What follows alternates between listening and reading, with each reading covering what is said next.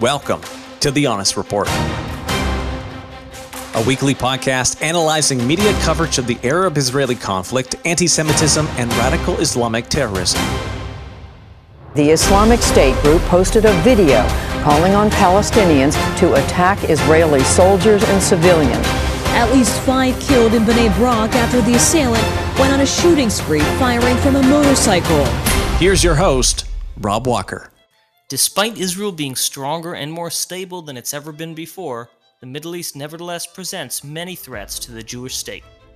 Perhaps the two biggest challenges facing the country today are the Iranian nuclear threat and the conflict with the Palestinians. World powers appear close to an agreement with the Islamic Republic of Iran over a new proposed nuclear deal, which, if media reports are accurate, may be no better than the 2015 one as far as Israel is concerned. And as for the peace process, Israel's peace partner, Mahmoud Abbas of the Palestinian Authority, recently revealed his true self when he refused to condemn the 1972 Munich massacre of Israeli athletes and instead accused Israel of committing 50 holocausts against the Palestinians. So, what does all this mean for Israel, a country of prosperity and stability, but also facing very real threats? In this week's podcast, we sit down with William Daroff, CEO of the Conference of Presidents of Major American Jewish Organizations, a Washington, D.C. based umbrella group representing many smaller organizations. Daroff is a widely regarded commentator on Israel and Jewish affairs. Welcome to the Honest Report podcast. William Daroff, welcome to the Honest Report podcast. Thank you very much. It's wonderful to be with you, Robert. Uh, the pleasure is all ours. Uh, you are, of course, uh, very busy. Uh, you have a lot of different projects going on. I wanted to chat with you about one story which really didn't seem to get a lot of attention, uh, at least uh, in Western press. And this is um, in August, uh, Palestinian Authority President Mahmoud Abbas was in Berlin meeting with the German Chancellor.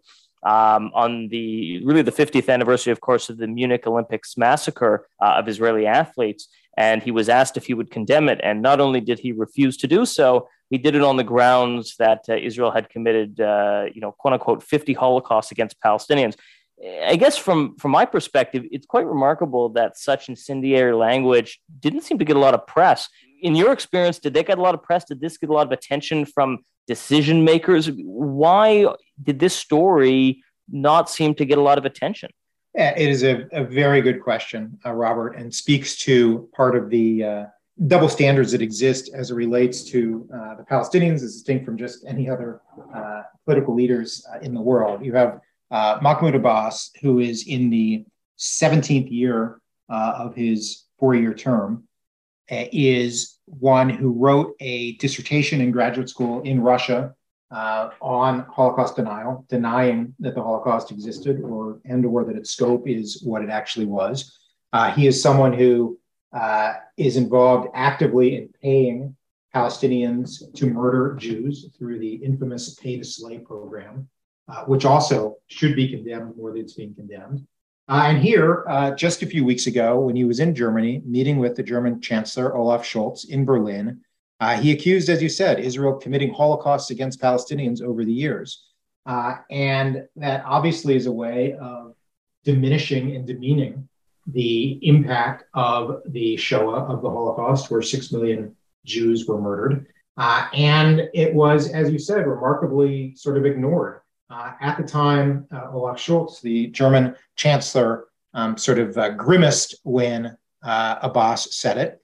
Uh, and about 15 hours later, the next day, um, his bureau came out with a statement condemning Abbas's statement and for uh, uh, minimizing the Holocaust. Uh, and in fact, there's a prosecutor, a German prosecutor, who was looking into whether Abbas's statement violated German law as it relates to the Holocaust. As, as you may be aware, Germany has very strict rules about the Holocaust, about the denial, about the Jewish hatred and the like, um, that uh, run contrary, say, to a First Amendment kind of uh, idea that we have here in the United States, uh, but one that I think uh, is clearly relevant and important given uh, where Germany has been in the 20th century.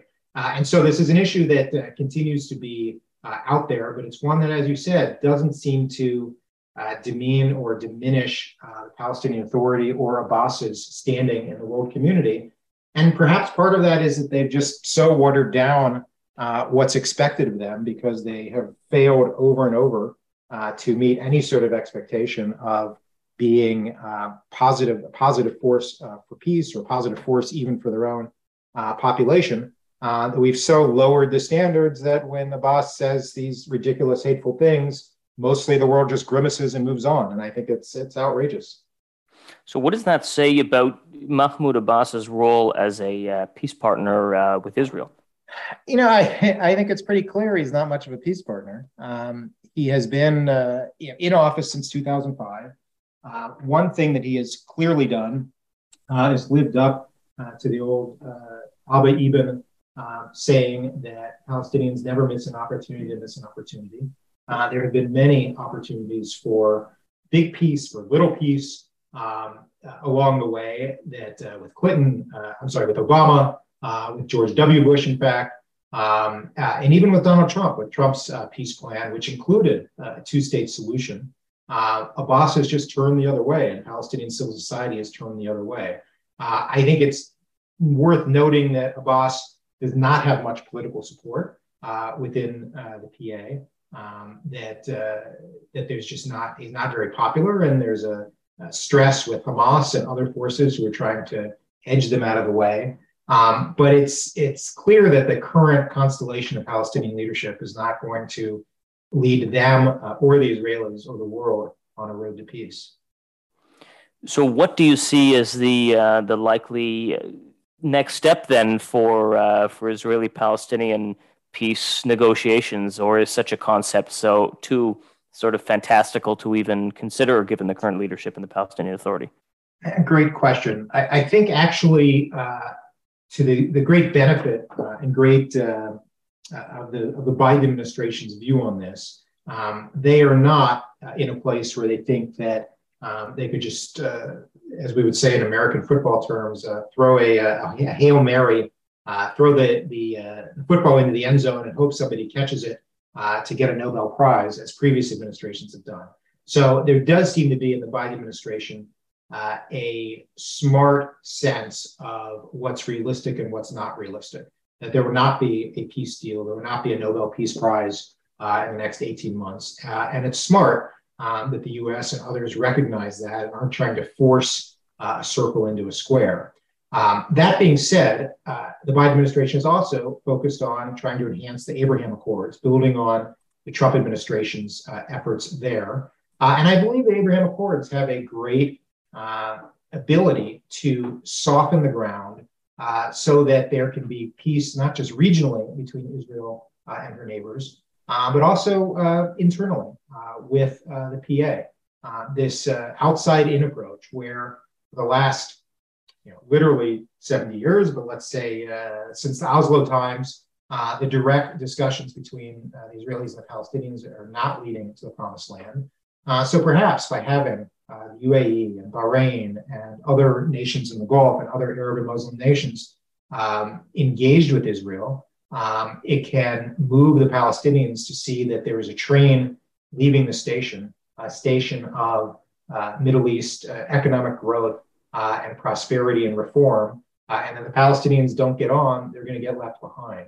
Uh, and so I think that's probably the greatest, best hope now uh, would be that uh, that Arab states in the region uh, pull the Palestinians along, and that they'll see the benefits. In the meantime, there certainly are um, smaller sort of competence building measures that can happen. but from my point of view, there really cannot be any progress until the Palestinians stop uh, their immoral pay to slay uh, programs that no matter what they do with their left hand, as long as their right hand is continuing to pay people to murder Jews and they receive more compensation uh, for the more Jews they kill, uh, this is not a partner in any way, and certainly not a partner for peace. Mm-hmm. So uh, that seems, uh, I think, a great um, a great jumping off point to discuss the uh, the nuclear uh, negotiations with Iran update us a little bit in terms of uh, what's happening right now on that front. Well, by the time uh, we were broadcast, uh, perhaps there will uh, be a deal or some white smoke uh, coming out. At the moment, Um, the U.S. has uh, responded uh, to the EU, um, to the Iranian response to the EU proposal, and we are waiting for the Iranian response. Um, the uh, there are a lot of questions here, and I think that sort of starting from the beginning uh, is the issue of how trustworthy the Iranians are, and if they receive, as reports have indicated, uh, early on in the front end of the deal, tens of billions of dollars. Um, those funds, uh, we would grant any way to sort of uh, guarantee or safeguard how those funds are used. Uh, I think there's no question that those funds will be used for malevolent purposes uh, to fund Iranian proxies throughout the region, uh, including those that threaten Israel, to fund their missile development program. Um, folks who think that these billions of dollars are just going to go towards uh, paying for uh, baby formula uh, and milk uh, are, I think, uh, ignoring what this Iranian regime has been up to for the last um, 40 some years. Um, the verification provisions that have been reported are also ones that seem weak, particularly with the Iranians trying to avoid IAEA, International Atomic Energy Administration, supervision of their existing sites. Um, it is really unclear to me the value uh, that would flow uh, from this deal, other than allowing Iranians to significantly increase uh, their coffers uh, of cash in order to uh, participate in malevolent activities and to guide and lead malevolent activities uh, across the region. So it is at the moment we're sort of waiting to see whether there will be white smoke coming from Vienna that will indicate that there is a deal. if in fact there is a deal, then we believe it's essential that there be congressional review of the deal, um, that the administration brings it to the United States Congress uh, for its uh, review. Uh, and then we'll see what's the, what the terms are of the deal and the extent to which um, uh, it has uh, the staying power. Um, but it is uh, something we're very, very concerned about. we're concerned about Iranian actions in general and very concerned that this prospective deal will not um, stop Iran from its, uh, as I said, its malevolent activities throughout the region and, uh, and its nuclear program. One of the major critiques of the, the previous deal, or in, in its previous form, was the hyper focus on Iran's nuclear uh, capabilities as opposed to its larger nefarious activities, as you mentioned, the Middle East, uh, yep. intercontinental ballistic missiles, support for terrorism, etc.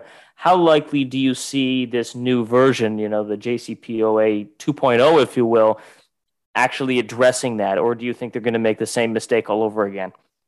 Uh, they will definitely make the same mistake all over again. The first time around, with JCPOA uh, 1.0 in 2015, uh, we made this exact same point, and the response that came from the Obama White House uh, and Ben Rhodes, in particular, a National Security uh, Council aide who was leading um, the effort on this, was that uh, make a deal with Iran, get them into the sort of civilized uh, company of, of nations across the world. they will warm up. They will see the value of engagement uh, and then we, the United States and the West, will be able to engage with them to try to promote other good behavior throughout the region.